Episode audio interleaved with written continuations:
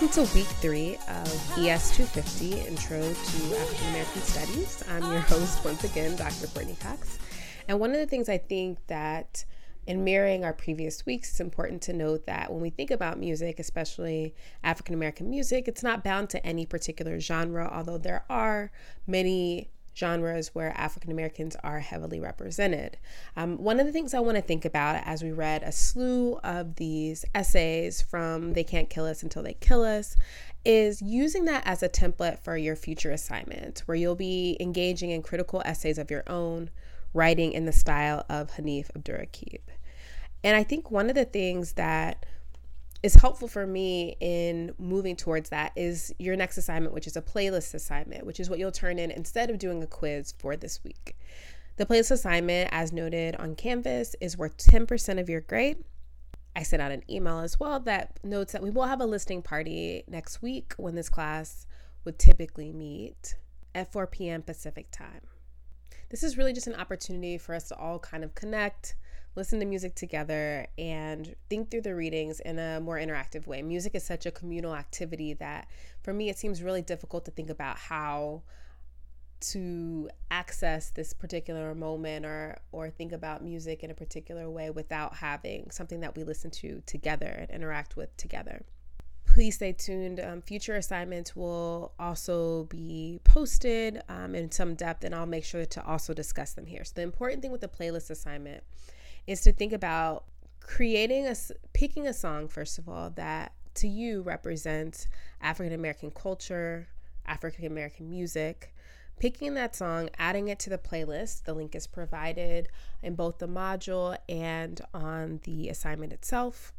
Thinking about African American music as a cultural formation, that bricolage we talked about before, that is about structuring and understanding the cut and mix, the aesthetic that Hebdige and others have talked about in terms of the ways that it's a, a, collage of various cultures, influences, experiences, that is by nature what it means to be African American.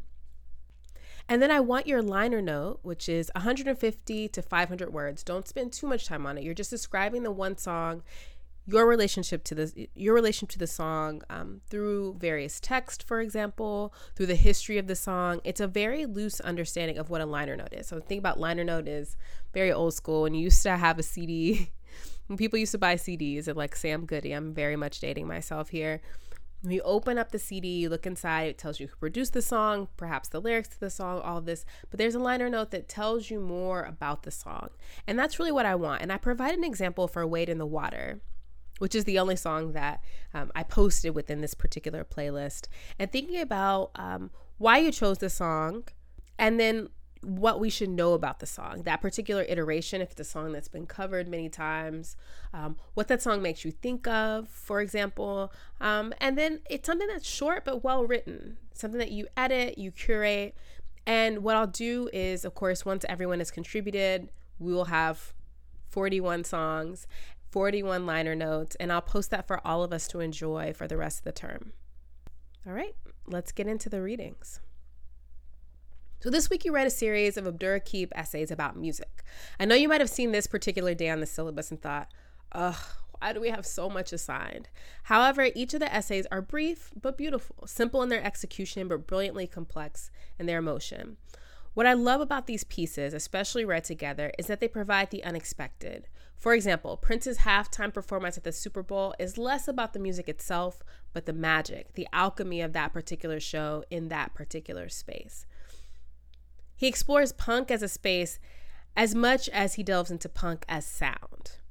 Future, a rapper you may not think about in terms of any sort of depth, is presented as a comfort in times of mourning, of loss. So I just want to think about all of these things as we're reading through and as you start to curate your own kind of voice when we begin to talk about these cultural critic papers that you'll write throughout the term.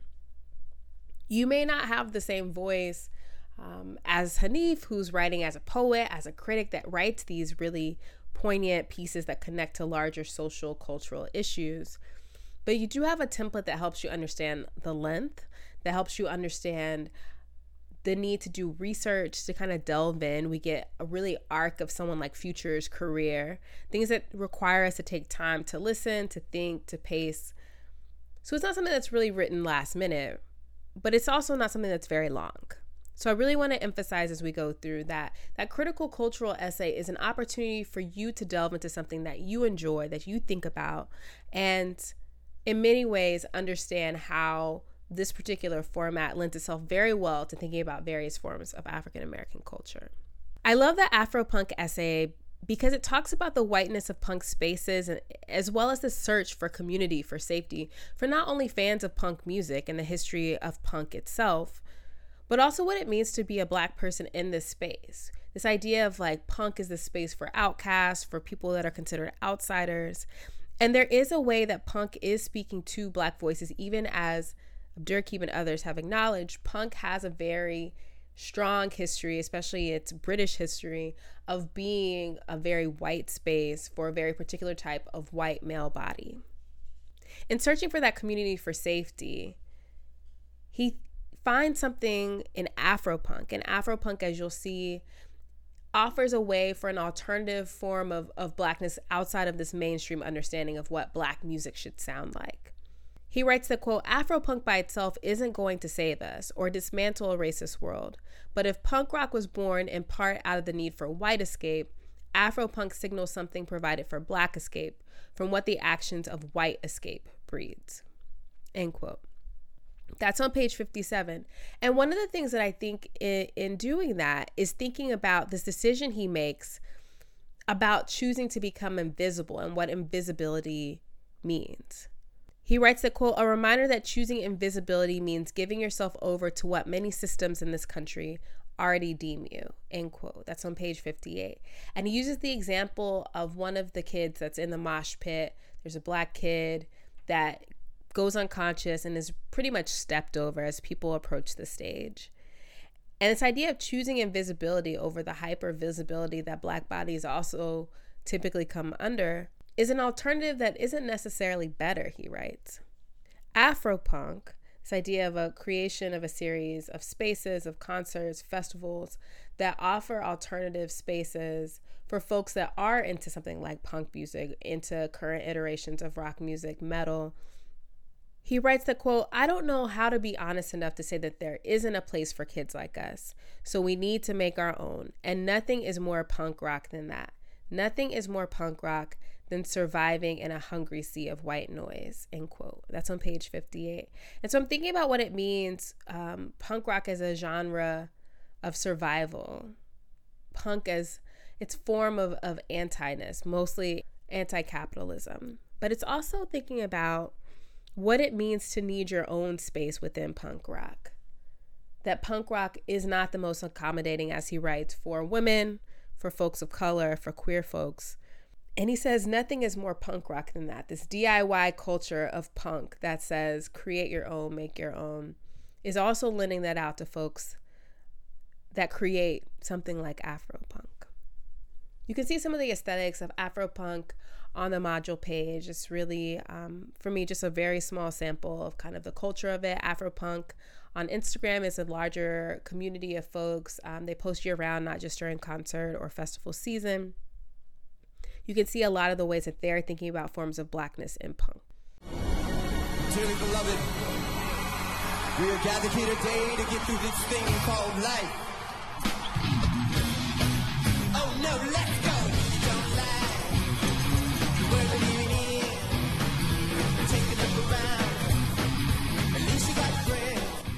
There's not a lot that I have to say about the Prince essay. I will say that um, as someone that does work located at the intersection of music and sport, Prince's performance during the Super Bowl halftime show was a really, and still for me currently and my co researchers, a really important nexus of music and sport and thinking about just a cultural historical moment I've posted the entire performance of Prince, the behind the scenes piece. Where you see the epigraph in the essay talks about about Prince saying, "Can you make it rain harder?" And that quote is in the behind the scenes piece that I posted. But understanding that performance as really something unlike anything that the the Super Bowl halftime had seen before then, I think is really interesting just in terms of what Prince means in terms of representation, in terms of media, in terms of just being an incredible performer.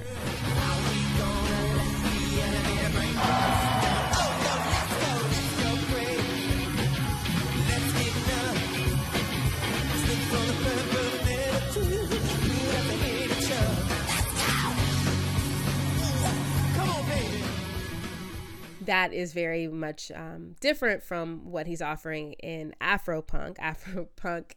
Um, and Prince, who has a very funk R and B entrance in terms of African American music, is in many ways showing the different sides of Black music, African American music specifically. And then we have like the future piece. Dirty soda and styrofoam. Spill the day to get my mind blown. Dress it up and go to Nassau. 200 miles on dash. Gotta roll a pound up a gas. In the Grand Rapids. And we're thinking about memory and mourning through someone that made a song called March Madness. And so, one of the things that I think is really fascinating, I've posted the March Madness official video. If you watch the video and you know the song, the song sounds like a typical kind of pop understanding of rap music. However, a closer look helps us understand how Future, in many ways, operates as someone that is using music to talk about larger issues of pain, mourning, regret, self inflicted wounds.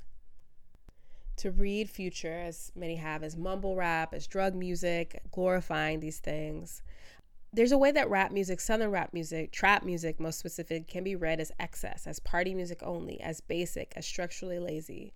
Just as the sing song of our southern twangs, I'm saying this as a person from Texas, our accents emphasize slowness. But Hanif is asking us to think otherwise. What also might be there? And in tying Future's music with his own grief towards the, the death of his mother, and the ongoing nature of that grief, what it means to lose someone, whether it's romantically, whether it's in terms of, of death. I think there's something that is relatable in that. I think that it isn't a way of glorifying the music, you know, not glorifying a particular lifestyle. It's actually saying there is a specific emptiness, a sadness that he's pointing to. Hanif writes that, quote, it is more than simply several odes to a vice. It's a discussion of the vice as a way to undo memory. There's still the boastful Atlanta hustler persona that Future cultivated on his past albums, but there's also an exhaustion present, end quote. And that's on page 271, 272. You know, a recurring joke on Twitter is that while on the outside, Future might seem to boast and brag about an unhealthy life of excess, he's very clearly dictating a cry for help that we love to turn up to. His pain is our great pleasure. In the interview Hanif cites, Future says he spends his time in the studio with codeine in a notebook until he loses track of time. I think now, in the midst of, you know, what we're in right now, I think I can relate to this loss of time, but of course, you know, minus the codeine. One of the things that's really poignant for me in thinking about the future piece um, is the anecdote at the end where Hanif's talking about listening to the latest Future album while crying in the magazine store at the airport. So, a very public space, but crying, thinking about what it would mean for his mom to see his byline, to see him in a paper that he grew up reading. He says, quote, The woman who works at the newsstand taps me on the shoulder and asks me if I can turn down the music in my headphones because it's distracting other customers. She walks away, never saying anything about the fact that I was crying in the middle of her store, end quote. And to me, that's really how a lot of people receive Future's music. This complete lack of understanding of the pain behind the music, right? Reading Future as perhaps a blues man, perhaps even more than a rapper. And then the way that we are able to overlook someone's pain in order for our own comfort, for our own pleasure. And that's really important. And for me, it really ties in with the Michael Jackson Whitney Houston essay. What is that essay about? There's a way that he's very poetically kind of doing this artsy reading of this photograph. Heaven as the only chart worth topping is the quote from page 140. What does that mean?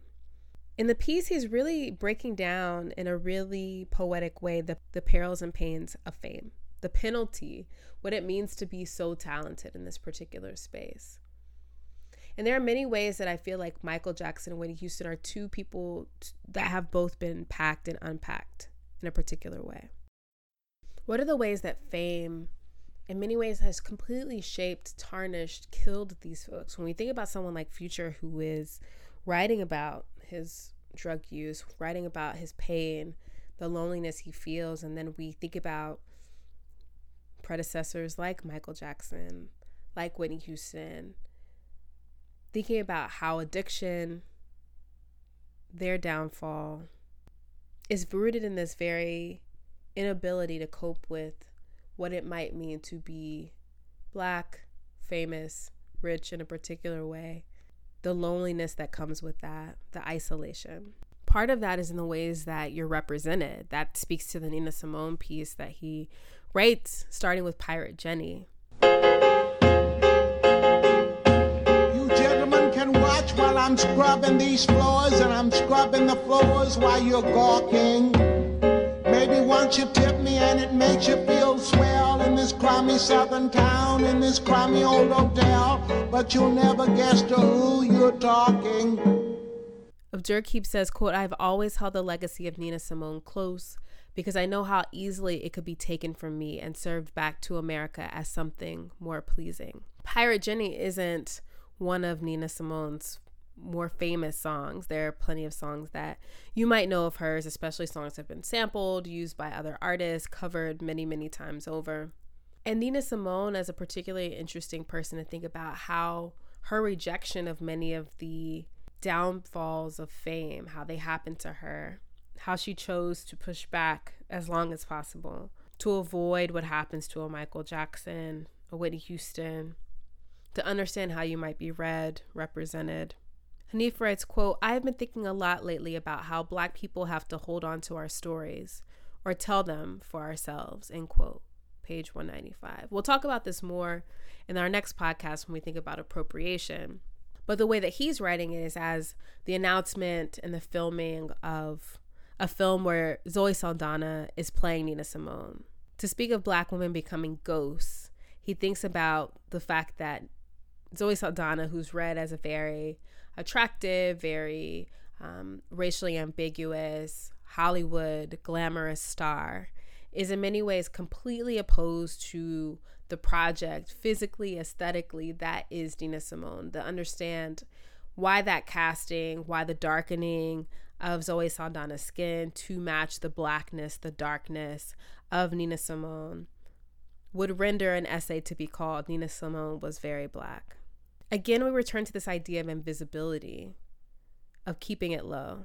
Hanif writes that, quote, it is easy to be black and non confrontational if nothing is on fire. And so it has never been easy to be black and non confrontational. The silence may reward you briefly, but it always comes at the risk of something greater your safety, your family, how the world sets its eyes upon you and everyone you love. End quote. That's on page 196. And so, really, I'm thinking about the attempts at being invisible in the punk space, aligned with this idea of what it means to be Nina Simone, a very outspoken, a very radical, very protest ready person, where something is always on fire, especially thinking about the era that Nina Simone is coming up in. I'm thinking also of what what that representation means in terms of documenting one's life after, who was cast to play you, to represent your struggle, your life. And it very much is rooted in what Nina Simone looks like, what she represents the texture of her hair, the color of her skin, the roundness of her lips. All of these things matter because it shapes the way the world sees her, how she sees herself. Hanif very poignantly points to this when he talks about taking up the trumpet. His love of Nina Simone and seeing himself through her encouraged him as a teenager to join or attempt to join a, a jazz band. He writes that quote, when I chose to take up jazz at 13, driven in part by Nina's influence, my white jazz teacher told me that my lips were quote, too big to play trumpet, end quote. This led to my father marching into his office with record after record of large lipped black trumpet players, spreading them all out on his desk while I sat in a corner and watched, end quote. That's on page 197. And I think what's interesting about that is the way that various forms of music, jazz being read as a very black, African American specific art form that comes as a melding of so many different types of music in this country. To be told that one's lips were too big to play trumpet erases a history full of big lipped, incredible, brilliant musicians. In the next podcast, we'll think about what it means for a white, agnostic group of singers to sing gospel in Australia. I'll also tell the white rapper joke.